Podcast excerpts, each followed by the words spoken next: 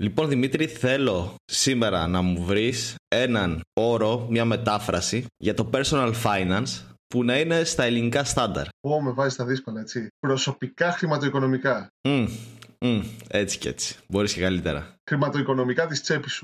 Αυτό ήταν λες και ήταν ταινία του 80. λοιπόν, πάμε να συζητήσουμε λίγο γύρω από, τα, από το personal finance και θα μας βγει στην πορεία πιστεύω ο όρος. Για πάμε.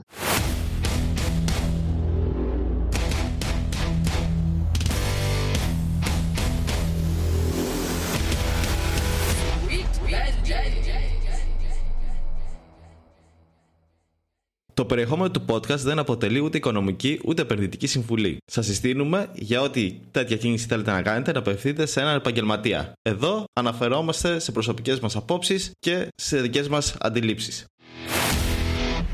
Δημήτρη, δεν με ικανοποίησες ε, με τις μεταφράσεις σου. Δεν, δεν μου έδωσες αυτό το, το ελληνικό στίγμα. Λοιπόν, μάλλον τώρα το επόμενο που θα σου πω νομίζω θα είναι το τελικό και θα το κρατήσουμε. Είναι η οικιακή οικονομία.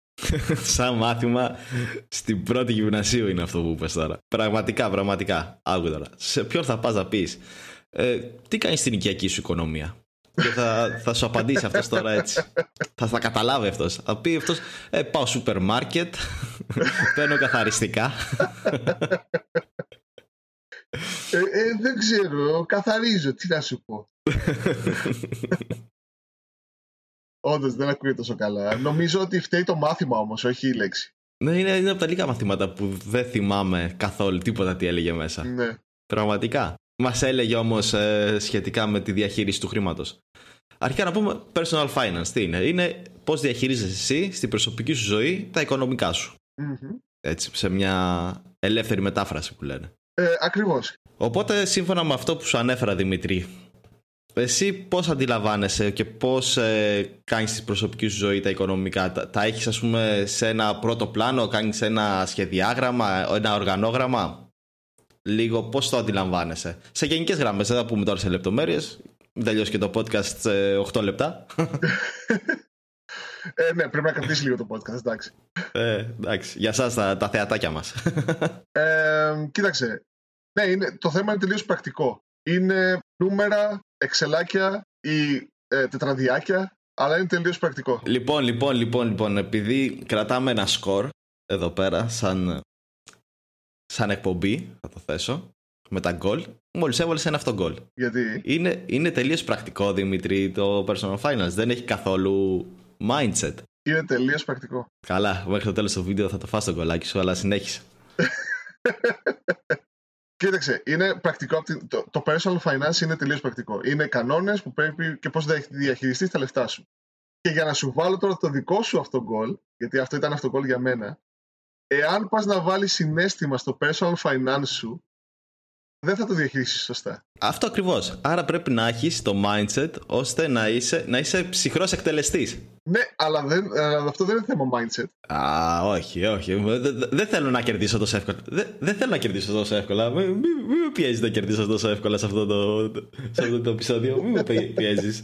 Θέλω λίγο να έχεις Το mindset είναι θέμα συναισθημάτων. Το mindset ε, δεν έχει τόσο το συνέστημα. Είναι πόσο μπορείς να οργανώσεις εσύ τη σκέψη σου και τη θέλησή σου ώστε να κάνεις κάποια πράγματα με μια κριτική άποψη θα το έλεγα εισαγωγικά που εκεί αφαιρείς το συνέστημα ουσιαστικά γιατί δεν λειτουργείς πλέον με το συνέστημα λειτουργείς με τη λογική σε εισαγωγικά εντάξει ο καθένας έχει τη δική του λογική δεν μπορώ να το θέσω ε, ευρύτερα αλλά σε μια κοινή λογική που απαιτεί η διαδικασία που πας να κάνεις και έτσι αφαιρείς το συνέστημα. Οπότε χάνεται το αυτό το συναισθηματικό.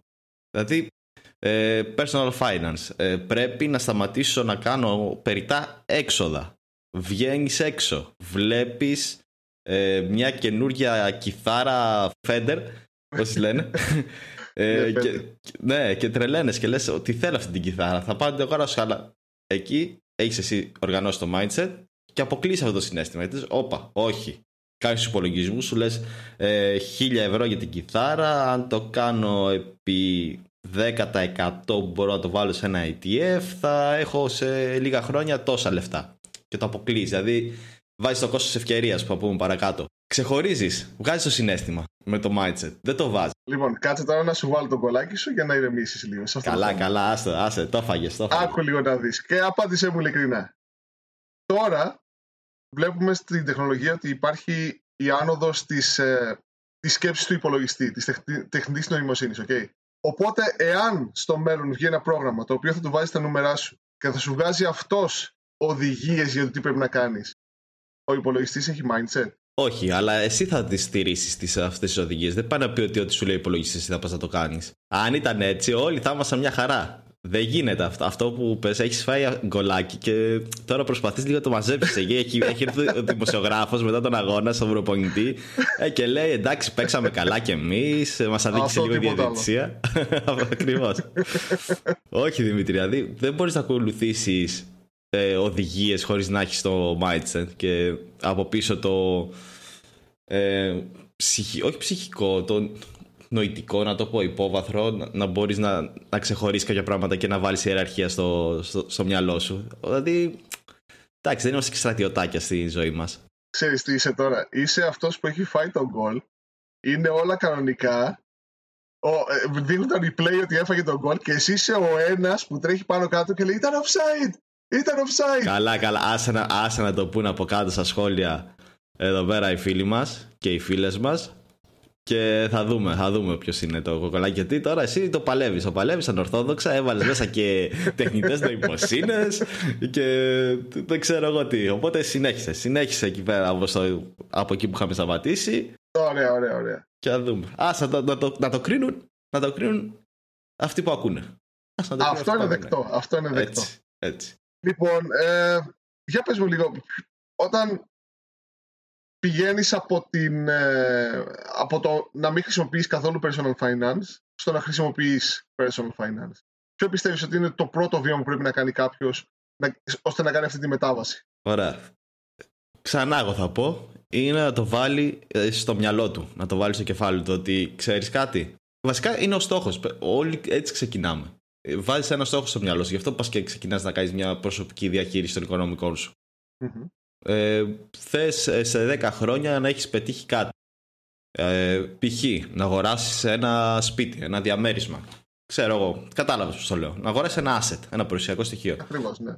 Ε, οπότε αν τα βάλεις κάτω, με μια ζωή που, έχει, που κάνεις και τα έξοδα που κάνεις και δεις ότι δεν βγαίνεις και ότι πρέπει να κάνεις κάποιες ε, παραχωρήσεις, ε, κάποιους περιορισμούς, έτσι στην αρχή το βλέπεις στο μυαλό σου, ε, αρχίζεις και το οργανώνεις καλύτερα. Δηλαδή, θα κόψω από εκεί τα έξοδα, θα βάλω από εκεί, θα βάλω εκεί, ώστε στα 10 χρόνια να έχω μαζέψει το τάδε κεφάλαιο και να αγοράσω σπίτι ή να έχω μαζέψει στα 20 χρόνια, στα 30 το τάδε κεφάλαιο και να μην ξαναδουλέψω, που λένε πολλοί. Οπότε, το αρχικό που κάνει κάποιος για να αρχίσει το personal finance, να το εφαρμόζει, είναι ένας στόχος που θέτει στον εαυτό του. Εγώ το βλέπω αλλιώς. Εγώ το βλέπω ότι είτε έχεις εντός εισαγωγικών κάποιο στόχο, δηλαδή όλοι έχουν κάποιο στόχο, αλλά είτε έχεις κάποιον συγκεκριμένο στόχο, είτε έχεις κάποιον αόριστο στόχο ή οτιδήποτε, ακόμα και αν είσαι εκατομμυριούχος, ό,τι θέλεις, νομίζω ότι πρέπει να έχεις ε, τα νούμερά σου υπό έλεγχο.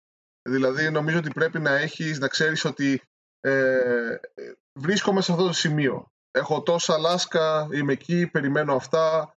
Όπως θα έκανε κάποιος για μια εταιρεία. Έτσι. Όποιος θα έκανε κάποιος ε, κάποια πολυεθνική. Πρέπει να διαχειρίζεται τα νούμερα του καθένας για, για τον οποιοδήποτε λόγο. Και δεν είναι ότι έχεις κάποιο στόχο ή πρέπει να αγοράσεις κάτι και τώρα αυτή την περίοδο πρέπει να το κάνεις αυτό. Νομίζω ότι αυτό είναι, πρέπει να το κάνει κάποιος για όλη τη ζωή.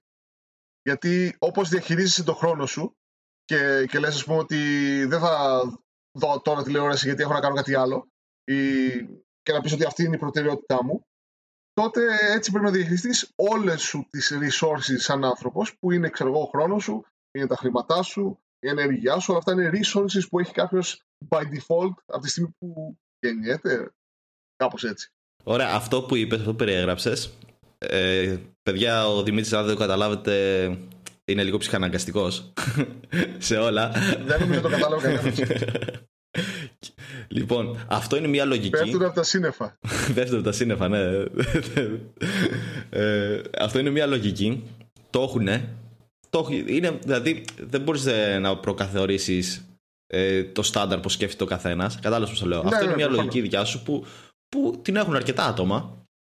Ε, πάρα πολλά άτομα ισχύει. Και, και εγώ σου περιέγραψα μια λογική από έναν που δεν έχει αυτό ε, μέσα του να καθίσει, να οργανώσει, να κάνει. Δηλαδή είναι τελείως. Ε, ας πούμε, είναι ένας 18 ας πούμε, σου λέω. Μπορεί μερικοί 18 να το έχουν ότι ξέρεις κάτι, εγώ θέλω να, να τα έχω σε σειρά, να τα, ξέρω τι ξοδεύω, να ξέρω που, ξο, που, που ξοδεύω το χρόνο μου, που ξοδεύω τα λεφτά μου. Είναι μια λογική αυτή. Είναι και άλλοι που είναι αν, ανέμελοι, θα πω σε εισαγωγικά. Δεν τους νοιάζει και πολύ. Αλλά μόλις βάλουν ένα στόχο, τότε αρχίζει και τους νοιάζει. Γιατί βλέπουν ότι εντάξει, στα δύο χρόνια δεν κατάφερε τίποτα. Γιατί δεν κατάφερε τίποτα από αυτό που είχα θέσει σαν στόχο. Μήπως πρέπει να κάνω αυτό, αυτό και αυτό. Mm. Δύο σχολές περιγράψαμε, ας πούμε. Δύο, δύο, δύο, δύο νοοτροπίες. Δύο νοοτροπίες. Ναι, ναι, προφανώς ο καθένας θα φέρνει όλα αυτά στα μέτρα του. Έτσι. Δεν είναι κάτι στάνταρ. Απλά πιστεύω ότι εγώ ότι μια συνεχόμενη, ένα μια συνεχόμενη ενασχόληση ε, με το αντικείμενο ε, βοηθάει γενικότερα, την, ε, κάνει πιο εύκολη τη ζωή του καθενός. Από εκεί και πέρα, εντάξει, ο καθένας είναι με τη δική του, δικές τους προτεραιότητες, με, τη, με τη δικά του δεδομένα. Προφανώς και τίποτα από όλα αυτά δεν είναι γραμμένο πάνω σε πέτρα, έτσι. Ωραία. Και εδώ, και εδώ πάνω θέλω λίγο να στηρίξω την προηγούμενη θέση που είπαμε για, για ποιος νίκησε ή όχι. Και γιατί παίζει ρόλο το mindset. Αν ένας, ένα άτομο έχει mindset ότι ξέρεις κάτι, δεν το έχω. Δεν το έχω με αυτά. Δεν το έχω τώρα με τα χρήματα, με, τα, με τη διαχείριση, με αυτά. Δεν το έχω, ρε αδερφέ μου ε, από μόνος σου βάζει περιορισμό που λέγαμε και στο προηγούμενο ε, επεισόδιο που κάναμε. Βάζει ένα περιορισμό και αυτός ο τείχος που βάζει τον αφήνει να ασχοληθεί και να, να διαχειριστεί τα οικονομικά του. Ωραία. Αν πει δεν το έχω. Δεν το έχω με τα μαθηματικά, δεν το έχω με τα αριθμητική, δεν το έχω τώρα με, τα, με το χρήμα. Αυτομάτως αποκλείς τον εαυτό σου από μια διαδικασία διαχείρισης χρήματος. Ε, πρώτη παρένθεση. Ε, δεν νομίζω ότι κάποιος δεν το έχει με την αφαίρεση και την πρόσθεση. Γιατί αυτό είναι πρώτη δημοτικού, έτσι. Ναι, δεν σου λέω. Παρένθεση. Ναι, ναι, ναι, δεν σου λέω. Αλλά μερικοί το θεωρούν πονοκέφαλο. Ναι, ναι, OK, okay, το καταλαβαίνω. Απλά έχω να πω ότι διαπίστωσα τώρα ότι επειδή έπρεπε πρώτα να ορίσουμε το πώς βλέπει ο καθένας το personal finance, νομίζω ότι επειδή δεν το ορίσαμε, ήταν σαν να έβαλες και εσύ γκολ και εγώ γκολ, αλλά σε άλλα γήπεδα ο καθένας. δεν παίζαμε μαζί.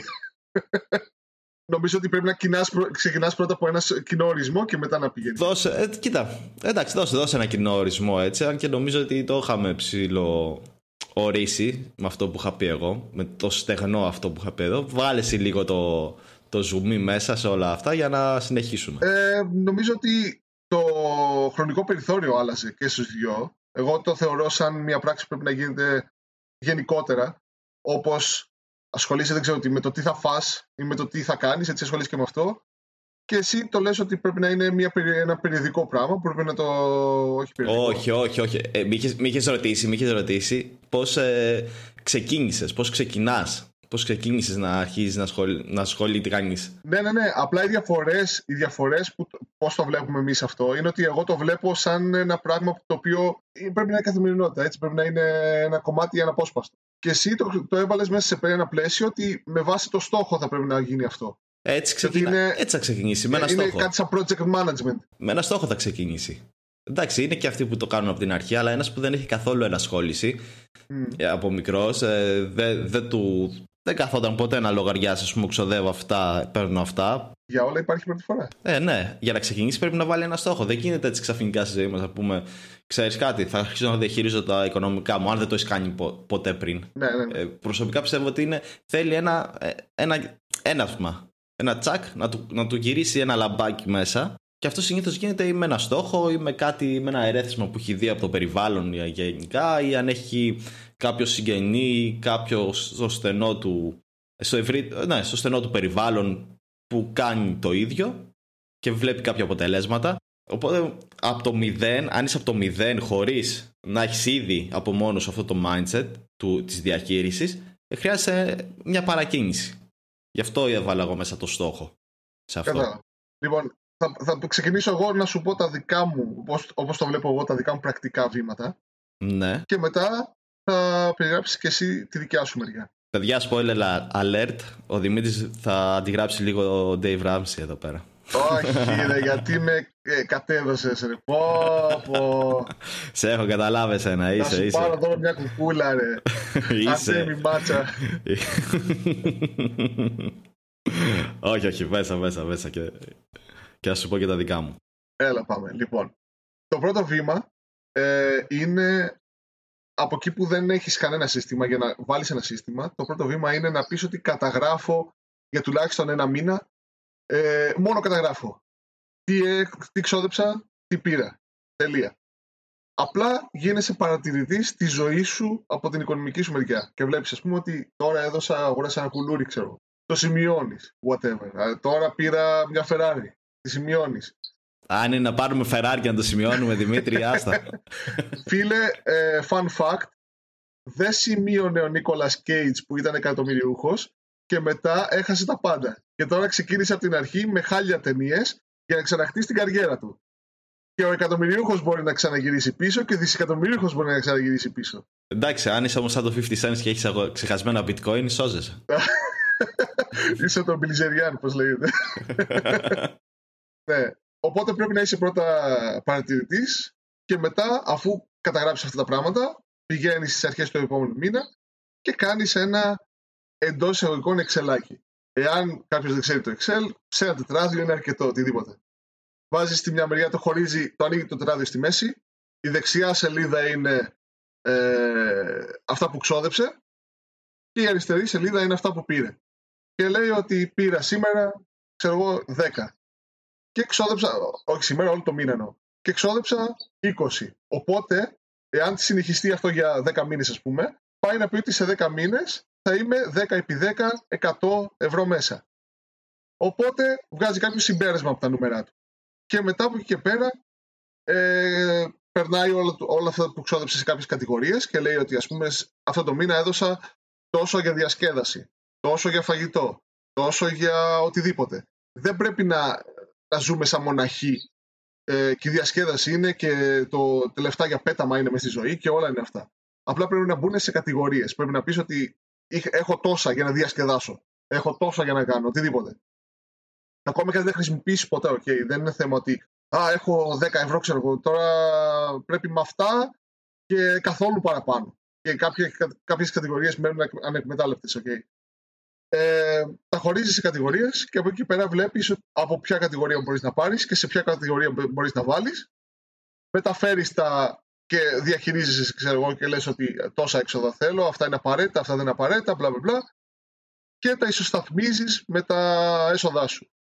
Ο ισοσταθμισμός μπορεί να, να, να γίνει ως εξής. Μπορεί να έχεις ότι παίρνω 10 και δίνω 2 για το ενίκιο, 2 για τα έξοδα του σπιτιού, 2 από εδώ και από εκεί και το ένα το βάζω στην τράπεζα για επενδυτικούς σκοπούς. Οπότε από εκεί και πέρα, όταν έχεις τη διαχείριση αυτήν, το επόμενο βήμα είναι οι επενδυτικοί λογαριασμοί. Οπότε ξεκινάς πρώτα από αυτό και μετά πηγαίνεις στις επενδύσεις κτλ. Τα, τα οποία είναι και πιο έτσι exciting. Και γι' αυτό τα αφήσαμε έξω από τα πρώτα επεισόδια, πέρα από, τις, ε, από τη fundamental analysis, και τα, για τα οποία θα μιλήσουμε ε, στα επόμενα επεισόδια του podcast. Μείνετε στο podcast. λοιπόν, λοιπόν, για να τα βάλω λίγο σε μια σειρά έτσι αυτά που περιέγραψες. Στην αρχή κάνεις μια καταγραφή, έτσι. Ναι, ναι τι, τι κάνω στην καθημερινότητά μου, πού ξοδεύω, πού παίρνω λεφτά. Δηλαδή στην ουσία καταγράφεις ε, τα έσοδα και τα έξοδα. Και αυτό δεν ήταν Dave Ramsey. Όχι, όχι, όχι, ναι, ναι, εντάξει, εντάξει, μη. μην το έχεις αυτό μέσα σου, μην νιώθεις κάπως. δεν είμαι κόπια του Dave Ramsey. Μετά περνάω στο feedback, θα το έλεγα εγώ έτσι όπως το περιέγραψα. Δηλαδή, ε, βλέπεις, ε, αξιολογείς τα αποτελέσματα που είχες το προηγούμενο μήνα, το προηγούμενο τρίμηνο, ξέρω εγώ, και χρονικό διάστημα βάλεις τον εαυτό σου για καταγραφή. Ναι. Ένα feedback. Βλέπεις, κάνεις μια αξιολόγηση της κατάστασης. Στη συνέχεια περνάς σε ένα προπολογισμό, αφού έκανες την αξιολόγηση και είδες που ξόδεψες ή από πού πήρες λεφτά. Κάνεις ένα προπολογισμό, ρε παιδάκι μου, τους λες: Ωραία, ε, έχω αυτά τα, ε, τα έσοδα, ε, αυτά τα τα asset, ξέρω εγώ, που μου δίνουν. Έχω την εργασία μου που δίνει λεφτά, τη χωρά ένα ενίκιο που μπορεί να μου δίνει λεφτά. Ναι. Έχω αυτή την κατηγορία με τα έξοδα, ε, διατροφή, σουπερ, ε, σπίτι, λογαριασμοί, ε, καφές, ποτό, φαγητό έξω. Τα κατηγορία διασκέδαση δηλαδή και ούτω καθεξής. Μμμ. Οπότε αφού τα βάλεις αυτά δίπλα-δίπλα βλέπεις πιο υπερτερή από τα άλλο και αν σου μένει τίποτα για το τέλος ή αν μπαίνεις μέσα. Μμμ. Οπότε μέσα σε αυτό κάνεις το πλάνο σου μετά. Το εντάζω και αυτό μες στον προπολογισμό. Ένα πλάνο για πώς θα κινηθείς ώστε να σου μείνουν κάτι στην άκρη και να μην είσαι μέσα. Μμμ. Και αφού κάνεις το πλάνο σου, το εφαρμόσεις για κάποιο καιρό και μαζέψεις ένα κεφάλαιο ή και από την αρχή μόλις μαζευτεί το πρώτο ε, αποθεματικό που σου μένει αρχίζεις και το επενδύσεις ώστε να παράγει περισσότερο πλούτο και να μεγαλώσει ε, αυτή η στήλη που έχεις με τα έσοδα. Δηλαδή αν τα επενδύσεις θα παίρνεις κάποια λεφτά παραπάνω που είναι έσοδα για σένα. Ναι. Σωστά; Ωραία, ωραία. Συμφωνώ απόλυτα. Απλά θα ήθελα να αλλάξω τη- την, ε, λίγο την, ε, τη σειρά των πραγμάτων. Ναι. Αφού κάνεις αυτό το πράγμα, ο πρώτος μήνας θα είναι να απλά τα καταγράψεις και να τα βάλεις σε μια κατηγορία. Στο δεύτερο μήνα, εάν βρεις κάποιο περιθώριο το οποίο μπορείς να επενδύσεις, ε, η πρώτη κίνηση που θα κάνεις μες στο μήνα θα είναι να βάλεις αυτό το, το ποσό να επενδυθεί. Γιατί, όπως αυτό είναι ένα μάθημα που παίρνουμε από το ο πλουσιότερος άνθρωπος της Βαβυλώνας, ότι πληρώνεις τον εαυτό σου πρώτο. Ναι. Λοιπόν, συμφωνώ σε αυτό. Απλώς ξέρεις τι πιστεύω εγώ έτσι, έτσι, για να νιώθει κάποιος λίγο πιο άντε. Γιατί δεν το έχουν όλοι τόσο πολύ με τις επενδύσεις. Ναι, ναι. Κατευθείαν σαν ε, νοοτροπία να τα βάλω κάπου. Να φτιάξει πρώτα αυτό που έχουμε πει και σε άλλο επεισόδιο, το emergency fund. Ένα. Πολύ σωστό, πολύ σωστό. Ναι, ναι. Κάνει ένα τραπεζικό λογαριασμό. Παιδιά, εντάξει. Δεν είναι απολύτως χάσιμο γιατί όλοι βγαίνουν και λένε Αν βάζεις τα λεφτά σου στην τράπεζα, είναι χαμένα λεφτά. Ναι, αλλά πρέπει να υπάρχουν και λεφτά εκεί για να μπορείς να τα τραβήξεις όποτε υπάρχει ανάγκη. Οπότε Σωστό. για την προσωπική σου οικονομία, που θα πω εγώ έτσι σε ελεύθερη μετάφραση, όχι οικιακή, ναι, ναι.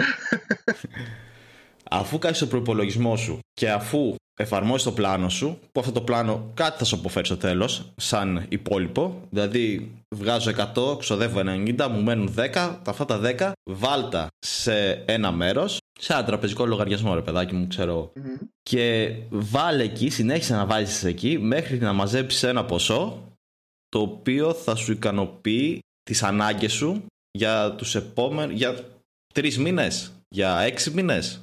Ό,τι- ό,τι- Όσα ασφάλεια θέλει να νιώσει ο καθένας. Μερικοί μπορεί να θέλουν για ένα χρόνο να νιώθουν ασφάλεια. Εντάξει. Σύμφωνα με τον πλάνο σου που έχεις κάνει, δηλαδή με τα έξοδά σου, σε αυτή τη στήλη με τα έξοδα, φτιάξε έναν τραπεζικό λογαριασμό που θα σου το εξασφαλίζει να είσαι φερέγγιος στα έξοδά σου για τρεις μήνες, για έξι μήνες. Οπότε, ό,τι και να γίνει, εσύ θα έχεις ένα μαξιλάρι ασφαλείας. Και γιατί είναι χρήσιμο το μαξιλάρι ασφαλείας, Γιατί αν δεν το έχεις και γίνει κάτι, τότε από πού θα πάρεις τα λεφτά; Γιατί ε, από το πλάνο σου τα πρόπτα δεν είναι υπολογισμένα μέσα εκεί. Δηλαδή δεν λες ότι στα έξοδά σου έχω και το τάδε απρόπτο. Θα τα πάρεις από τις επενδύσεις σου. Και έτσι είναι σαν να αφαιρείς μελλοντικό πλούτο από τον εαυτό σου Ακριβώς, ακριβώς. χαλ, χαλώντας τις επενδύσεις σου. Οπότε το emergency fund είναι ένα σημαντικό στοιχείο πιστεύω και ένα από τα, από τα πρώτα βήματα που, που θα πάει ένας να κάνει στο χώρο των οικονομικών του και στη διαχείριση των οικονομικών του είναι όταν σου βγάζουν την περπατούρα όταν είσαι μωράκι και πα- μαθαίνεις να περπατάς πρέπει να είναι κάποιος από πίσω να σε περιμένει μόλις πέσεις μη φας το κεφάλι σου κατάλαβες ναι, ακριβώς, ακριβώς. Και θέλω να πω ότι ε, όταν, όταν, όταν εσύ δανείζεσαι ε, από κάποια τράπεζα ή οτιδήποτε, παίρνεις χρήματα από το μελλοντικό σου εαυτό. Γιατί κάποια στιγμή στο μέλλον θα πρέπει να τα πληρώσεις. Οπότε λες ότι στο μέλλον θα έχω λιγότερα χρήματα γιατί θα πρέπει να πληρώσω αυτά. Οπότε δεν είναι κάτι το οποίο το παίρνεις τώρα και εξαφανίζεται ως διαμαγίζει, δεν θα υπάρξει και εγώ δεν ξέρω τι. Ε, είναι κάποια πράγματα που θα στερήσεις από το μελλοντικό σου εαυτό. Καλά, εννοείται. Είναι το αντίθετο από το να επενδύσεις, το να δανειστείς. Δηλαδή, η επένδυση θα σου δώσει, ε, ο δανεισμός θα σου αφαιρέσει. Αλλά δεν είναι όλα τα δάνεια κακά. Δηλαδή, δεν είναι όλο το χρέος κακό χρέος. Χωρίζεται σε δύο κατηγορίες το χρέος. Είναι το καλό χρέος και το κακό χρέος. Το καλό. Το κακό, θα αρχίσω από το κακό καλύτερα. Το κακό χρέος είναι όταν πάρεις δάνειο για να πας διακοπές. όταν παίρνεις δάνειο για να αγοράσεις ε, πράγματα που δεν σου προσφέρουν αξία. Δηλαδή είναι το να δανειστείς λεφτά για να τα ξοδέψεις σε πράγματα που δεν σου προσφέρουν, ε, δεν σου προσφέρουν αξία σε σένα, δεν σου επιστρέφουν αξία, ε, υλική αξία, χρηματική αξία που θα έχει διάρκεια στον χρόνο ε, ή ακόμα χειρότερα τα ξοδεύεις σε πράγματα που αυτά τα πράγματα στη διάρκεια του χρόνου θα σε κάνουν να ξοδεύεις περισσότερο. Π.χ. Ε, ένα αμάξι. Λέω εγώ τώρα, εντάξει, μπορεί να μην είναι το καλύτερο παράδειγμα, γιατί μπορεί ένα αμάξι να σου προσφέρει και αξία για, αν κάνεις τη δουλειά σου. Αλλά σου λέω ότι έχεις ήδη αμάξι και παίρνεις και ένα άλλο με δάνειο. Ή ένα καλύτερο όπω θα έπρεπε. Ε, κάπως έτσι, ναι. Ε, και εκεί στο μέλλον αυτό θα σου έχει έξοδα. Ε, δεν είναι όπως λέει ο Κιγιοσάκη. Δημήτρη, Όχι, ο, Κιγιοσάκη. Λοιπόν, κλείνω και φεύγω. Γεια σας. αυτός ήταν ο Δημήτρης, τα λέγαμε. ναι, είναι μερικά πράγματα που στην πραγματικότητα δεν είναι περιουσιακά στοιχεία, άρα είναι υποχρεώσεις. Ε, και το καλό χρέος είναι όταν ας πούμε το παίρνεις ένα χρέος, παίρνεις ένα δάνειο για να φτιάξεις την επιχείρησή σου, αδερφέ. Εντάξει. Όλος ο επιχειρηματικός κόσμος, αν το δουν, δουλεύουν με δάνειο. Γιατί, Γιατί τα κεφάλαια είναι καλύτερα να τα δανείζεσαι παρά να βάζεις. Είναι ένα ολόκληρο σκεπτικό στην ε, διοίκηση επιχειρήσεων και σου λένε πάρε δάνειο καλύτερα από τώρα βάλεις τα δικά σου κεφάλαια. Αλλά γενικά θες να ξεκινήσεις κάτι που πιστεύεις ότι θα σου αποφέρει κέρδος. Μια επιχείρηση. Ε, Παίρνεις δάνειο για να αγοράσεις ε, διαμέρισμα που και αυτό θα τον νοικιάζει και θα σου αποφέρει κέρδος. Δηλαδή το δάνειο που χρησιμοποιείς για να πάρεις περιουσιακά στοιχεία, actual περιουσιακά στοιχεία που θα σου αποφέρουν εσένα ένα κέρδος, δεν θεωρείται κακό δάνειο και ίσα ίσα είναι καλό. Απλώς εκεί πρέπει να κοιτάξεις λίγο τους όρους του δανείου ώστε να σε συμφέρει σύμφωνα με, το, σύμφωνα με την αξία που θα σου δώσει πίσω το περιουσιακό στοιχείο που θα αγοράσεις να μην παίρνεις μέσα. Και να πάω και ένα βήμα παρακάτω. Α πούμε ότι έχεις πάρει ένα δάνειο και πρέπει να το αποπληρώσεις. Και ας πούμε ότι είχες και άλλα δύο-τρία. Άλλους δύο-τρεις δανεισμού στο παρελθόν που πρέπει να αποπληρώσεις. Πώς προτείνει ο Dave Ramsey αυτή τη φορά ότι πρέπει να αποπληρωθούν αυτοί οι, ε, αυτές οι υποχρεώσεις. Λέει ότι υπάρχει το Debt Snowball Payment Method. Δηλαδή ότι πληρώνεις τα, τις υποχρεώσεις σου με το snowball effect. Το snowball είναι η χιονοστιβάδα που κατεβαίνει από το βουνό, που γίνεται από μικρό πολύ μεγαλύτερο. Και λέει ουσιαστικά ότι εάν ήταν δοχεία τα, τα χρέη, και έπρεπε να γεμίσεις το μικρό μετά το μεσαίο και το μεγαλύτερο. Ξεκινάς, λέει, από το μικρό ή από το μεγαλύτερο πολλές φορές. Εξαρτάται την, ε, την ψυχολογία του καθενός. Γιατί το μεγαλύτερο, ας πούμε, θέλει περισσότερο καιρό. Οπότε μπορεί να μην σου φέρει ψυχική ευχαρίστηση ότι το τελείωσες και το κλείσε. Οπότε αυτό είναι στην ευχαίρεια του καθενός. Ε, όταν ξεκινήσεις από κάποιο τέλος πάντων, ε, θέτεις σταθερές πληρωμές ε, το minimum σταθερών πληρωμών που μπορείς να κάνεις μέσα. Δηλαδή, αν πρέπει να πληρώσεις εγώ, ε, από 50 ευρώ έως 100 ευρώ το μήνα σε αυτό το χρέος, τότε δίνεις το 50 ε, ευρώ το μήνα. Ε, σταθερά, εσύ σιγά σιγά το ανεβάζεις το ποσό αυτό, καθώς το αποπληρώνεις και μετά αυτά τα χρήματα τα παίρνεις όταν αποπληρωθεί το πρώτο χρέος, έτσι όπως είναι ακριβώς και τα βάζεις στο δεύτερο χρέος. Δεν σταματάς να αποπληρώνεις τίποτα. Μεγαλώνεις το ποσό που δίνεις και το βάζεις στο δεύτερο χρέος. Οπότε αποπληρώνεις και το δεύτερο και μετά όλα αυτά τα χρήματα πάλι τα βάζεις στο τρίτο και αποπληρώνεις το τρίτο. Υπάρχουν ε, μερικοί που λένε ότι πρέπει να τα, να τα βάλει στη σειρά σύμφωνα με το ποιο χρειάζεται τις μεγαλύτερες πληρωμές. Γιατί αυτό ας πούμε, θα ανεβεί πιο γρήγορα στο χρόνο. Ε, υπάρχουν κάποιοι άλλοι που λένε ότι τα εύκολα βγάλε πρώτα και άσε τα δύσκολα. Αυτό πρέπει να το δει ο καθένας σύμφωνα με τις δικές του ανάγκες και το δικό του risk tolerance που έχει στη ζωή του. Ναι, εντάξει, είναι ανάλογα πώς νιώθει άνετο ο καθένας. Δηλαδή, μερικοί θέλουν να πληρώσουν το μεγάλο, να τελειώνουν τη μεγάλη εργασία, ας πούμε, και να συνεχίσουν στις μικρές γιατί νιώθουν ε, πιο άνετα μετά, αφού έφυγε το μεγάλο. Στη συνέχεια το μικρό δεν είναι τίποτα. Οπότε, Δημήτρη, γυρνάμε πίσω ότι και στα personal finance έγινε και το mindset. Τρώγεσαι, τρώγεσαι. Εσύ τα ανέφερες, ρε παιδάκι μου, εσύ τα ανέφερες, δεν φταίω εγώ. Άμα τα έβαζες όλα αυτά σε έναν υπολογιστή και σου έβγαζε ότι πρέπει να κάνεις τέτοια, τέτοια, τέτοια, αυτά τα τρία-τέσσερα βήματα, αυτό θα ήταν mindset του υπολογιστή; Δεν. Εσύ, εσύ επειδή είσαι ψυχαναγκαστικός δεν το καταλαβαίνεις αυτό που σου λέω εσύ αν σου έλεγε κάτι υπολογιστή θα σου βάζει το πλάνο επειδή έχεις αυτό το ψυχαναγκασμό θα όπα, πρέπει να το επιτύχουμε αυτό ωραία πάμε να το κάνουμε yes master yes όχι επίσης και θα κάνω θυσία ένα τσιπάκι μπροστά σας. όχι, όχι, είναι ακριβά τώρα. Μη. Δεν υπάρχουν και πολλά. Α, ναι, ναι, ναι.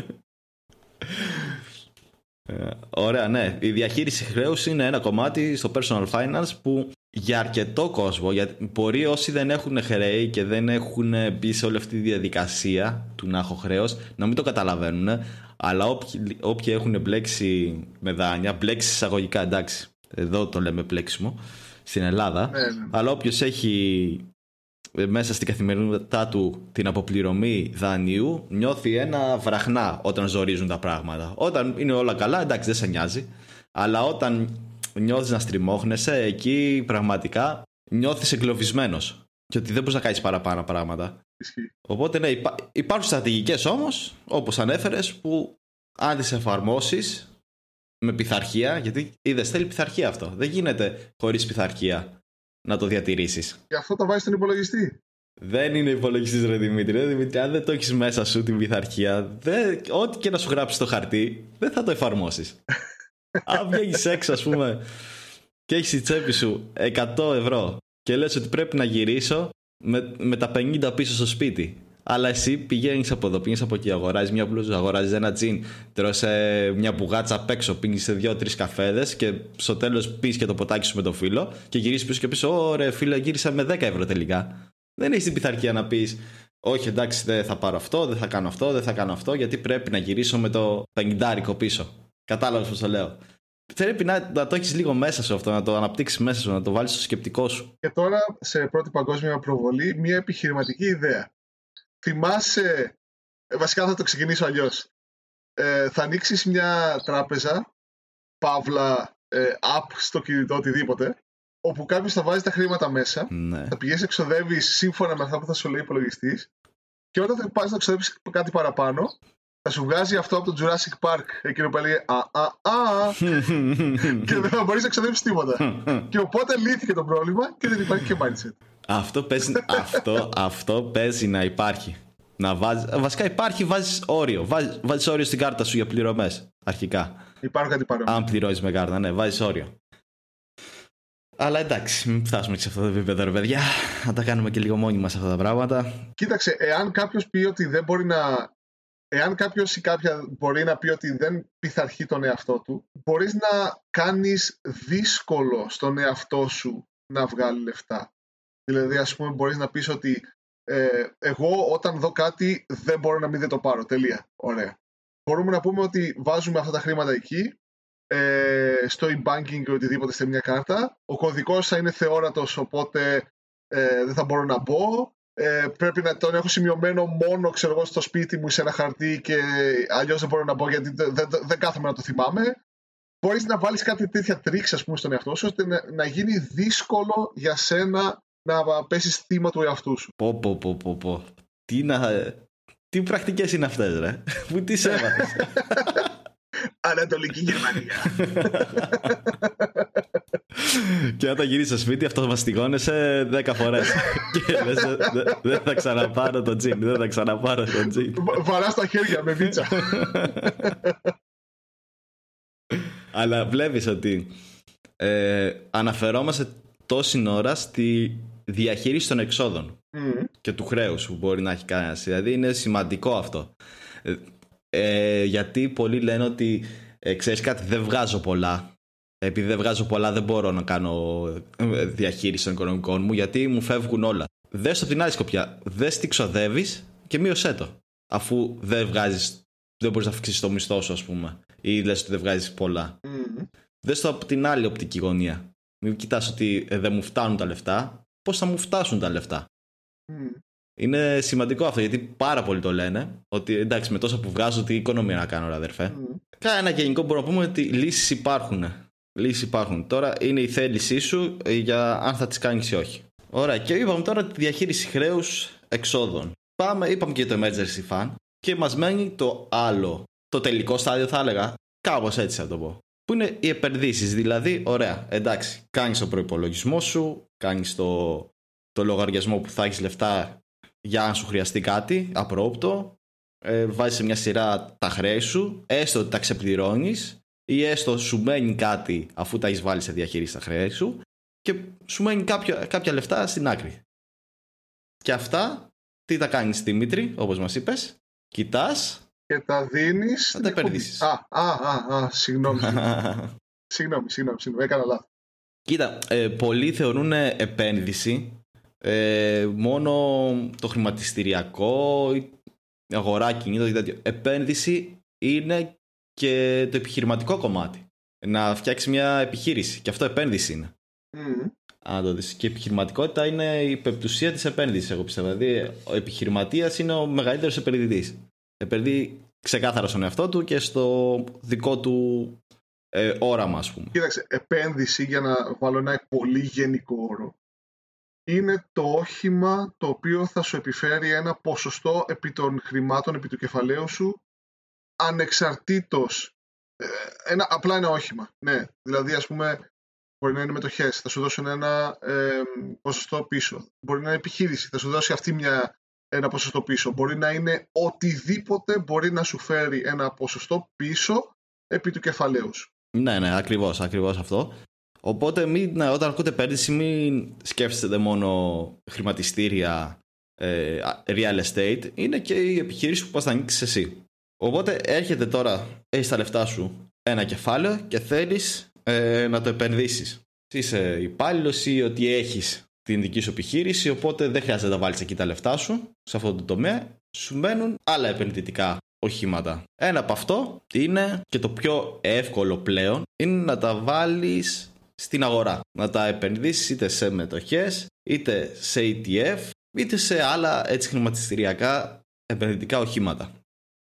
Είναι το πιο εύκολο που μπορείς να κάνεις, εγώ πιστεύω, πλέον στις μέρες μας. Είναι αυτό το οποίο υπάρχει γνώση γενικότερα στον κόσμο δεκαετίες, εκατονταετίες, ξέρω εγώ. Ναι, αλλά δεν ήταν τόσο εύκολο. Δηλαδή, ε, σκέψου πριν 20 ε, χρόνια. Όχι, Απλά θέλω να πω ότι είναι μια αγορά που έχει δοκιμαστεί και υπήρξε εδώ και εκατοντάδες χρόνια ξέρω, μαζί με τον άνθρωπο. Ναι, ναι, ναι, ναι. Και υπάρχει πολλή πληροφορία και το έχουν κάνει πάρα πολύ πριν από σένα και. και, και, και. Ναι, αλλά ε, πλέον στις μέρες μας ε, το πόσο εύκολο μπορεί ο καθένας να ανοίξει έναν επενδυτικό ναι, ναι. λογαριασμό από το κινητό του. Από το κινητό του. Δεν χρειάζεται να πάρεις τηλέφωνο σε χρηματιστηριακή και να κάνεις όλη αυτή τη διαδικασία και το χαρτομάνι. Το λέω μπαμπ, σε 15 λεπτά έχεις φτιάξει επενδυτικό λογαριασμό αυτό έχει κάνει ε, πιο εύκολο να έχεις επαφή με τις αγορές και να μπορείς να επενδύσεις άμεσα, άμεσα, δηλαδή ανεβάζεις ε, τα λεφτά σου στο, στο επενδυτικό σου λογαριασμό και άμεσα μπορείς να αγοράσεις μια μετοχή ας πούμε της Apple ή της Amazon ή ένα ETF. Πλέον οι επενδύσεις έχουν γίνει προσιτές ε, για όλους.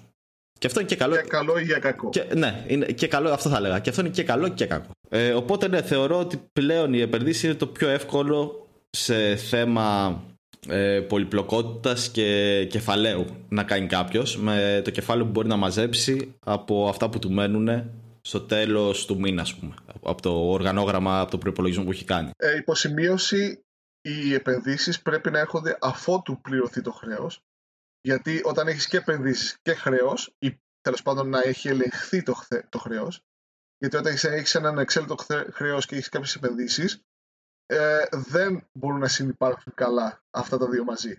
Καθόλου καλά. Καθόλου καλά. Και όταν το χρέος μεγαλώνει πιο γρήγορα τις επενδύσεις. Το, το καλύτερο παράδειγμα το έχει πει ο Γόρε Μπάφετ. Ε, λέει, είχε έρθει μια γυναίκα ενός φίλου του και το ρωτάει πού να επενδύσω. Ε, τα λεφτά μου του λέει γιατί εντάξει είσαι, ξέρεις από αυτά τα πράγματα. Παίζουν πού να βάλω τα λεφτά μου. Έτσι έχω ακούσει του λέει. Έτσι έχω ακούσει ότι ξέρεις από αυτά τα πράγματα. Ρε, ρε Warren για πες μου. Αυτό κυκλοφορεί στην αγορά. Έτσι, έτσι στην πιάτσα ότι ξέρεις.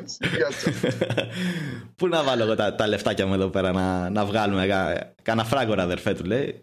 Κάνει ο Warren Buffett να σε ρωτήσω κάτι έχετε δάνεια, έχετε χρέη ε ναι λέει Ποιος δεν έχει; Πόσο, πόσο δίνεις, ας πούμε, πόσο τόκο έχει; Πόσο τόκο έχει; Ε, 14. Ωραία της λέει. Πλήρωσε όλο το δάνειό σου και μετά έλα ξανά εδώ να δούμε τι θα, που θα, αν θες να επενδύσεις κάπου. Και γιατί το είπα αυτό, Γιατί αν το δεις αναλογικά και καλά με την προϊστορία του S&P 500 μέσα σε, στη διάρκεια των χρόνων δεν σου αποδίδει περισσότερο από 10, 10% και πολύ άβαλα, ναι. Πολύ άβαλα. Δηλαδή, αν βάλεις σαν αυτό μέτρο σύγκρισης σε απόδοση επενδύσεων και βάλεις και δίπλα το τόκο που έχεις να δώσεις για το δάνειό σου, είσαι μέσα 4% το χρόνο. Οπότε... Και να πούμε ότι όλα αυτά τα επιτόκια είναι ετήσια επιτόκια. Ετήσια. Όλοι πάντα είναι annual. Ναι, ναι, ετήσια. Οπότε είσαι χαμένος. Και ο ανατοκισμός, που είναι η μεγάλη δύναμη σε επενδύσεις, ε, λειτουργεί κατά σου. Γιατί 4-4-4-4% το χρόνο ε, το χρέος αυξάνεται. Δεν μειώνεται. Επίσης, νομίζω ότι σε μερικά δάνεια, αν όχι σε όλα, ε, ε αυτό ο ανατοκισμός είναι και στο χρέος. ναι. Μα ναι. Δεν, δεν ισχύει μόνο στι επενδύσεις, παιδιά. Και στο, και στο χρέος ανατοκίζεται και το χρέος. Δεν, δεν μένει εκεί πέρα. Καλό αυτό, καλό. ε, ναι, νομίζουν ότι ο ανατοκισμός είναι μόνο υπέρ μας. Ε, και οι τράπεζες θέλουν. Ε, ε, οι τράπεζες το δάνειο που σου δίνουν είναι επενδύσεις για αυτούς. Αν κοιτάξεις τον ισολογισμό ε, στις τράπεζες, θα δεις ένα υπέρογκο χρέος. Ε, γιατί; Γιατί από το χρέος βγάζουν λεφτά οι τράπεζες. Ε, so simple. Ε, οπότε ναι, όπως είπες, πρώτα κοιτάμε να ξεχρεώσουμε τα δάνειά μας και μετά κοιτάμε για τις επενδύσεις. Οπότε φτάνουμε, έχουμε τακτοποιήσει τα δάνεια και κοιτάμε λίγο τις επενδύσεις. Τώρα, είσαι ένας αρχάριος στις επενδύσεις, ε, Δημήτρη, έτσι εντάξει. Υποθετικά μιλάμε. Και έχεις ακούσει εμάς, δύο τυπάδες ε, σε ένα podcast και να σου λένε, ξέρεις κάτι, α σου μείνει κάτι στο, στο τέλος, καλό είναι να το επενδύσεις. Κοίτα αυτή την προοπτική. Και λες, ωραία ρε παιδιά, πώς ξεκινάω, τι κάνω, ας πούμε. Βγάζεις το πορτοφόλι και κάνεις donation στην εκπομπή. Όχι, εντάξει, ρε, μην τα δώσεις. Μας δώσω σε ένα. Πώς θα είναι στη UNICEF, ξέρω εγώ. Όχι. Ε... Σ' άρεσε καλύτερα; Όχι, όχι. Άλλο λέμε, μην, μην φεύγεις από το θέμα. Είσαι αρχάριος στι επενδύσεις και θες να, ξεκινήσεις να ξεκινήσεις και θες να ξεκινήσεις αφού είναι άμεσα προσιτό ε, στην αγορά, στο χρηματιστήριο. Ποιο πιστεύεις θα ήταν το καλύτερο επενδυτικό ε, μέσο, ε, όχημα, για να ξεκινήσει κάποιος. Η Τέσλα. Πας γυρεύοντας. λοιπόν, Δημήτρη, ας σοβαρευτούμε. Εγώ... Ο Elon Musk, φίλε, είναι, είναι τέτοιο, εγγύηση. Τι εγγύηση. Αν είχε πει ο άλλος ο καημένο να πούμε τον Ιανουάριο, τώρα θα έρχονταν εδώ και θα χτύπαγε τις πόρτες να μπει μέσα να μας δει. Εγώ πιστεύω είναι το ETF. Ναι, ναι, το ETF. Είναι ETF. Δηλαδή, όσο πιο αρχάριος είσαι σε επενδύσεις, ε, τόσο μεγαλύτερη διασπορά να έχεις ε, στο χαρτοφυλάκιό σου. Ε, ε, έτσι το έχω βάλει εγώ. Δηλαδή, πάει αναλογικά. όσο πιο αρχάριος είσαι, τόσο πιο μεγαλύτερη διασπορά για να νιώθεις μια μεγαλύτερη ασφάλεια. Οπότε το ETF σου την προσφέρει κατευθείαν αυτή τη διασπορά. Γιατί το ETF είναι σε απλά λόγια ένα καλάθι όπως το παρομοιάζουν όλοι ένα καλάθι που βάζουν μέσα εκεί διάφορες μετοχές από εταιρείες που αυτός, αυτή η επιλογή μπορεί να είναι σύμφωνα με κάποιο δίκτυ, σύμφωνα με κάποιο sector, με κάποιο τομέα, ανάλογα. Μπαίνουν όλες εκεί πέρα οι εταιρείες μέσα ε, και αυτό το επενδυτικό όχημα πλέον, το ETF, κινείται ανάλογα με το μέσο όρο και των, αυτών των εταιριών. Τη απόδοση που έχουν αυτές οι εταιρείες και ανάλογα με το ποσοστό που καταλαμβάνουν μέσα σε αυτό το καλάθι. Δηλαδή, άλλοι μπορεί να έχει 5%, άλλοι μπορεί να έχει 3%. Είναι μεσοσταθμισμένο κάπως ο δείχτης αυτός που ε, εφαρμόζεται αυτό το ETF. Ε, δεν είναι πάντα με το μέσο όρο. ε, δεν είναι πάντα με το μέσο όρο. Ε, υπάρχουν κάποιες μετοχέ και κάποιες θέσεις οι οποίες έχουν κάποιο δείκτη βαρύτητας και επηρεάζουν πιο πολύ το δίκτυο από κάποιες ναι, ναι, το, αλλά... το 5, αυτό, αυτό, αυτό είπα. Το δίκτυο βαρύτητα που έχει μέσα, το allocation που έχει μέσα στο ETF.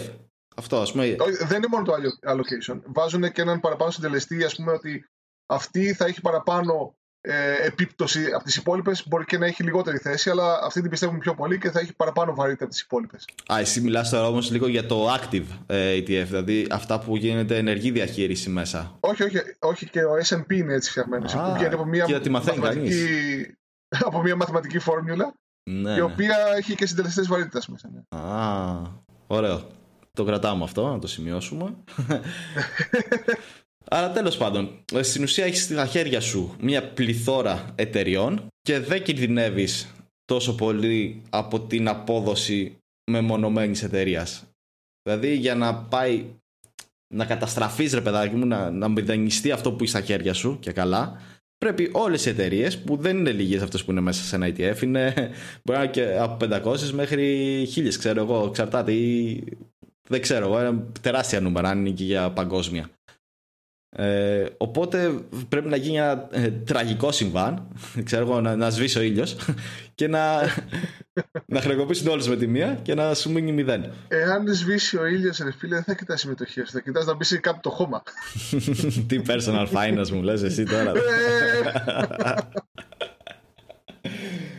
Τέλος πάντων, έφερα λίγο υπερβολή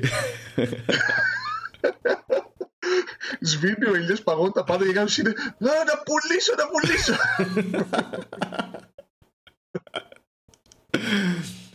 Ωραία. Ε, και το ETF πιστεύω ότι είναι, είναι το, το πιο εύκολο και από τα πιο ασφαλή ναι, θα το πω. Τα πιο ασφαλή επενδυτικά οχήματα που κυκλοφορούν έξω για έναν αρχάριο επενδυτή.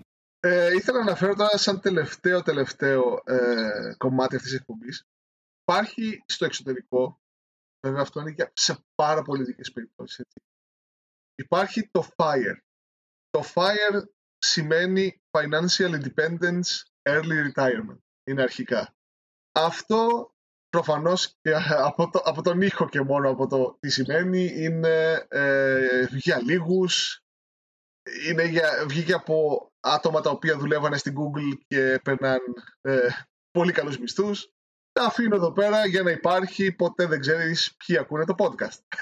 Εντάξει, το FIRE movement είναι στην ουσία ε, να πετύχεις την οικονομική ανεξαρτησία, έτσι, ε, και, και με σκοπό, πρόορη συνταξιοδότηση. Ναι, ναι, με σκοπό να πάρεις πρόορη σύνταξη, στο να δώσεις πρόορη σύνταξη στον εαυτό σου, δηλαδή να φτάσεις σε ένα σημείο ε, πριν τα, ξέρω εγώ, τα 65 67, πόσο είναι τώρα για να πάρει σύνταξη. Α πούμε, να καταφέρει. Και θα ανεβαίνει συνέχεια. Ε, ναι, πάει αναλογικά με το μέσο όρο ζωής. Έτσι. Δηλαδή, μπορεί να φτάσει. Μην σας φέρει περίεργο που σε 20 χρόνια μπορεί να παίρνουμε σύνταξη στα 83, ας πούμε. Ε, να σου κάνω μια άλλη ερώτηση. Θα πάρεις εσύ πολύ βία σύνταξη; Ε, όχι.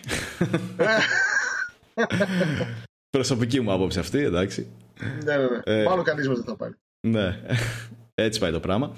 Βασικά θα φροντίζει ο καθένας για τη δική του σύνταξη. Ε, out of the context αυτού του podcast, αλλά έτσι πιστεύω ότι θα γίνει στο, στο μέλλον. Γιατί είναι μη βιώσιμο, ε, είναι, είναι μη βιώσιμο το, το σύστημα της σύνταξης. Αλλά τέλος πάντων, fire movement είναι να συνταξιοδοτηθείς νωρίτερα από μόνος σου, δηλαδή να τα πάρεις στα 67, να τα πάρεις στα 50 το 50. Ε, παρένθεση, η σύνταξη σημαίνει ότι δεν θα χρειάζεται να δουλεύεις για να ζεις, έτσι. Ναι. Αυτό σημαίνει. Μπορεί εσύ να το κάνεις για χόμπι, ξέρω εγώ μετά. Ναι, ναι, ναι. ναι. Αυτό, αυτό θα εξηγούσα μετά. Αυτό θα εξηγούσα μετά. Α, το, συγνώμη, το, το, το, ναι, το, το παρεξηγούν πάρα πολύ. Γιατί μόλις ακούνε να συνταξιοδοτηθείς, έχουμε στο νου μας ε, ότι τέλος, τέλειωσε η δουλειά. ε, Βαλίτσα και συγχέλε. Ναι. Άρα λύκη, ε, δεν κάνω τίποτα. Όλη μέρα θα βλέπω Netflix, όλη μέρα θα βλέπω. Μπορείς να το κάνεις και αυτό, εντάξει. Ναι, μπο, παιδιά, ε, μπορείς. Ναι. Μπορείς, μπορείς. Αλλά το Fire Movement στην ουσία ε, έχει δουλειά μέσα. Απλώ δεν, ε, δεν είναι η actual δουλειά. Δηλαδή ότι θα σηκωθεί ε, 8 η ώρα, 9 η ώρα θα πας στη δουλειά μέχρι τις 5. Ε, είναι ότι δουλεύεις πλέον για τον εαυτό σου.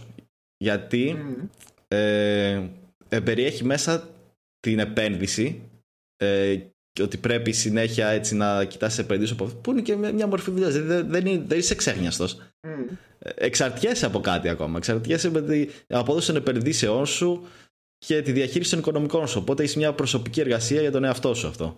Εξ, εντάξει, εξαρτάται το αν εξαρτιέσαι από κάπου. Δηλαδή υπάρχουν όλων των ειδών διαφορετικές περιπτώσεις πολλοί ας πούμε, ας το ξεκινήσουμε από αλλού. Ε, πολλοί, αυτό είναι κυρίως ένα, ένα κύμα που ξεκινάει από την Αμερική και τη δυτική, το δυτικό κόσμο, ας πούμε. Μου ξεφεύγει, μου ξεφεύγει το όνομα αυτού που το πρώτο έτσι, πρώτο ανέφερε.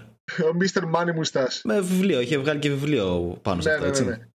Αυτός το έκανε διάσημο βασικά, αλλά δεν ήταν ο πρώτος που το, Ναι, ναι, που το ναι, είχε. ναι, ναι. Ε, το θέμα είναι ότι ξεκίνησε ας πούμε, από το δυτικό κόσμο αυτό, γιατί ας πούμε, πολλοί Αμερικάνοι συνειδητοποίησαν ότι μπορούν να το κάνουν αυτό. Κυρίως στη, στη γενιά των millennials. Και είπαν, ας πούμε, ότι. Εντάξει, από ό,τι καταλαβαίνει κάποιος είναι καινούριο φαινόμενο. Ε, δεν είναι κάτι παλιό και δεν ξέρουμε, δεν έχουμε ε, στοιχεία ότι όντως λειτουργεί. Απλά προσπαθούν κάποιοι και μετά τα, τα νούμερα βγαίνουν, οπότε ε, πιθανότατα το έχουν κάνει και πάρα πολύ.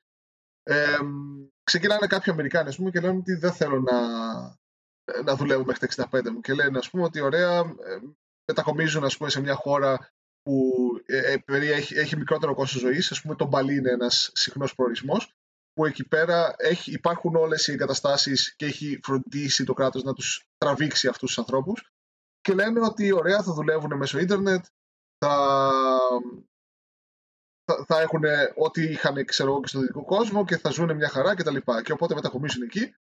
Ε, λένε ότι εγώ σήμερα είμαι τόσο χρονών, μέχρι τόσο σύμφωνα με τα μηνιαία μου έξοδα θα πρέπει να έχω τόσα χρήματα για να καλύψω τα επόμενα ξέρω εγώ 50 χρόνια.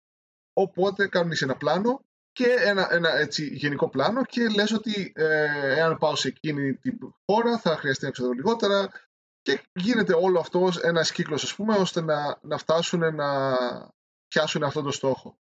Τώρα γιατί να το κάνεις αυτό; Ε, αν θέλεις να το κάνεις αυτό είναι στο καθενός την ευχέρεια. Απλά το αφήνουμε εδώ πέρα για να υπάρχει σαν γνώση στο podcast και από εκεί και πέρα ο καθένας. Κοίτα, όπως πλασάρεται, δηλαδή οικονομική ανεξαρτησία και συνταξιοδότηση νωρίτερα, ε, δεν νομίζω ότι είναι πολλοί που λένε «Α, όχι, δεν το θέλω». Πάντως έχω δει ε, έτσι βιντεάκια σχετικά με ανθρώπους που έχουν καταφέρει την ε, οικονομική τους ανεξαρτησία το, και ανήκουν... Που λένε ότι έχουν καταφέρει. Όχι, όχι, είναι actual, actual το έχουν καταφέρει. Α, OK, OK.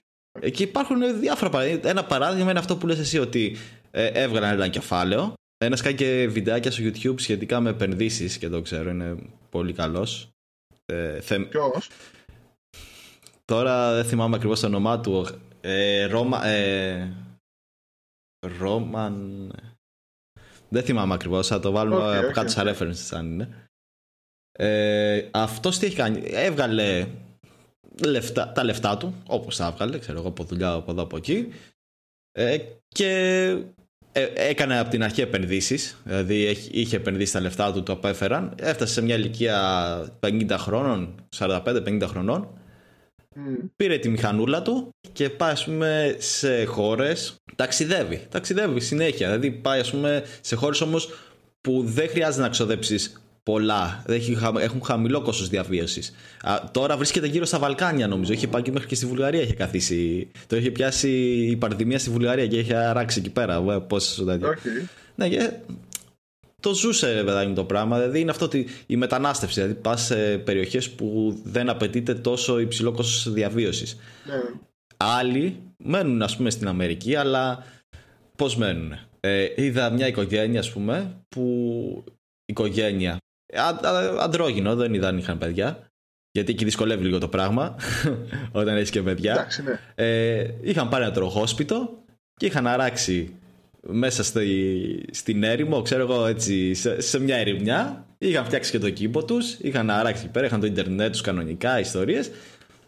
Και ήταν αυτάρκης κατά περι- το μεγαλύτερο βαθμό. Κατάφεραν να είναι αυτάρκης, να βγάζουν να τρώνε ας πούμε από καλλιέργειες που κάναν αυτοί. Ε, από επενδύσεις έπαιρναν ό,τι χρήματα χρειαζόντουσαν, τους απέφεραν ό,τι χρη- χρήματα χρειαζόντουσαν. Αλλά ήταν συμβιβασμένοι ότι ζούμε μια, ε, μια ζωή που έχει αυτά τα περιθώρια, ρε παιδάκι μου. Δεν μπορείς να ξεφύγεις πάνω από αυτά. Δεν μπορείς, ας πούμε, να, να βγαίνεις τα βράδια να τρως έξω σε κάθε μέρα. Ε, υπάρχουν όλες οι περιπτώσεις, όλες οι διάμεσες περιπτώσεις. Δηλαδή υπάρχουν άνθρωποι που λένε ότι γι' αυτό υπάρχουν και διαφορετικού τύπου fire. Ε, πώς το λένε, κατηγορίες. Υπάρχει το lean fire που είναι αυτό που περιγράφεις. Υπάρχει το fat fire το οποίο λες ότι θα ξοδεύω και θα είμαι ok οπότε απευθύνεται σε αυτούς που βγάζουν ακόμα περισσότερα και λένε ότι θα σώζω και περισσότερα και οπότε το ενδιάμεσο θα το ξοδεύω και θα κάνω ό,τι θέλω. Είναι ο καθένας, ε, εντάξει, τώρα αυτά κατηγορίες είναι λίγο ό,τι να είναι. Απλά ο ένας κάνει κάτι διαφορετικό από τον άλλο και βάζει μια ταμπέλα ναι, πάνω. Αυτό εντάξει, δεν, είναι, δεν γίνεται να είναι όλα το ίδιο γιατί αφού είναι τελείως ε, στο προσωπικό κομμάτι και στην ιδιοσυγκρασία του καθενός αυτό. Ε, Πώς μπορεί να, να το εφαρμόσει. Αλλά η σημασία είναι ότι εφαρμόζεται, ότι έχει γίνει αυτό. Κοίταξε και ο, και ο Mr. Money Mustache που το όνομα του είναι Pet Adney. Αυτός δούλευε στην Google, έτσι. Και νομίζω ότι, αν θυμάμαι καλά την ιστορία του, ήταν, λέγε τα πρώτα χρόνια, ε, ζούσε στο βανάκι του έξω από την Google και δούλευε στην Google. Οπότε ξέρω εγώ, έσωζε ένα τεράστιο ποσοστό των χρημάτων του. Εντάξει, αν είναι ειδικές περιπτώσεις, ειδικοί άνθρωποι, ένας στους τόσους που θα το κάνει αυτό. Δεν ξέρω τώρα.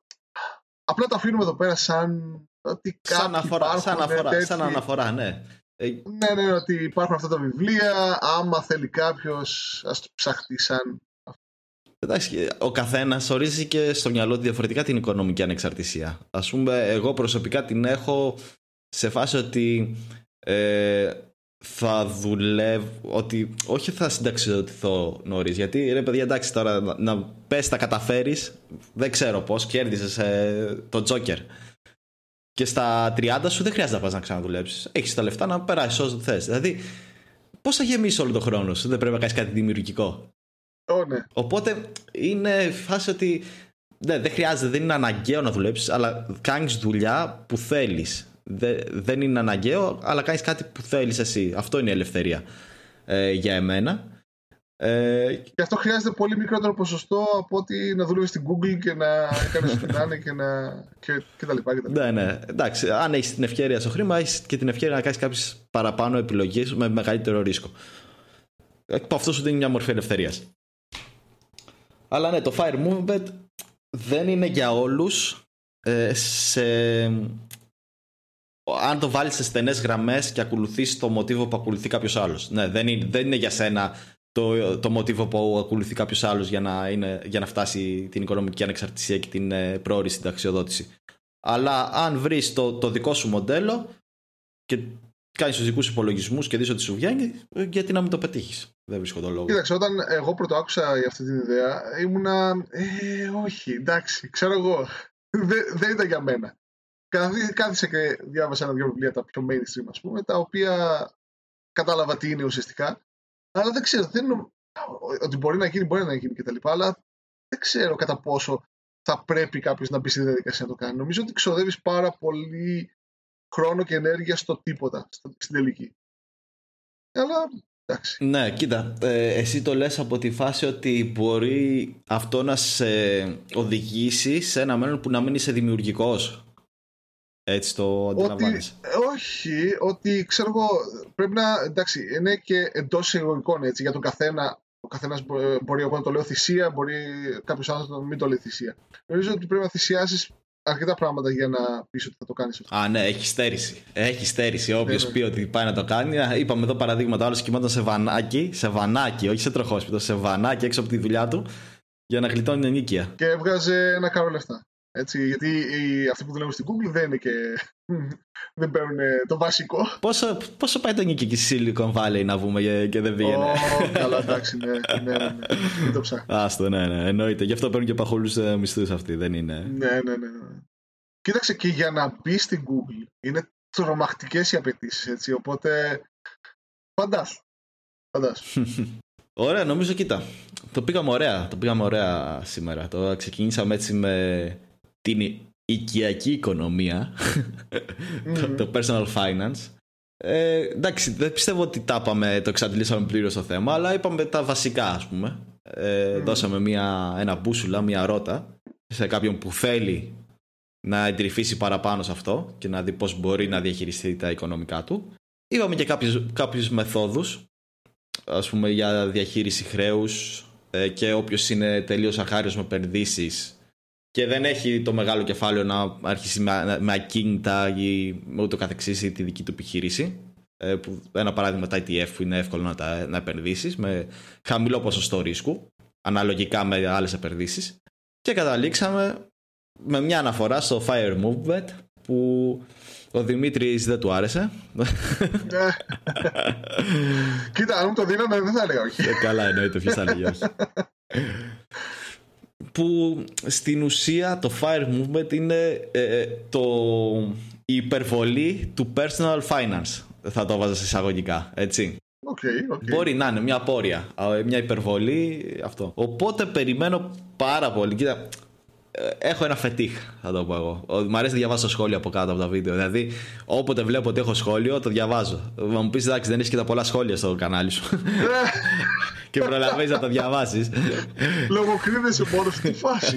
μ' αρέσει αυτό, μ' αρέσει να, να βαράω τον εαυτό μου. Λε κάτι και μετά έρχεται ο εαυτός από πίσω και λέει Έλα, έλα, έλα, χαλάρωσε μεγάλο YouTuber να πούμε.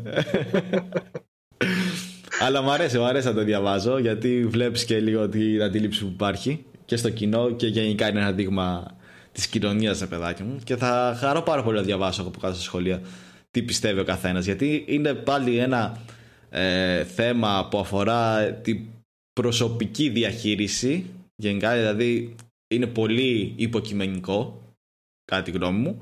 Οπότε από κάτω θα δούμε ε, χίλιες και μία γνώμες, σίγουρα. Και απλά ήθελα να, να κάνω μια υποσημείωση εδώ πέρα ότι αυτά τα podcast δεν είναι ούτε για να σε καθοδηγήσουμε, δεν είναι ούτε για κανένα άλλο λόγο. Αυτά τα podcast ουσιαστικά είναι, δείτε το σαν brainstorming που κάνουμε εμείς με εσάς. Δηλαδή καθόμαστε, έχουμε διαβάσει ένα βιβλίο και καθόμαστε και σας λέμε για αυτό το βιβλίο οτιδήποτε. Είναι κάτι που μάθαμε εμείς και το μοιραζόμαστε με εσάς. Δεν είναι ούτε πάνε και κάνει αυτό, δεν είναι ούτε αυτό είναι το καλό, το άλλο δεν είναι καλό.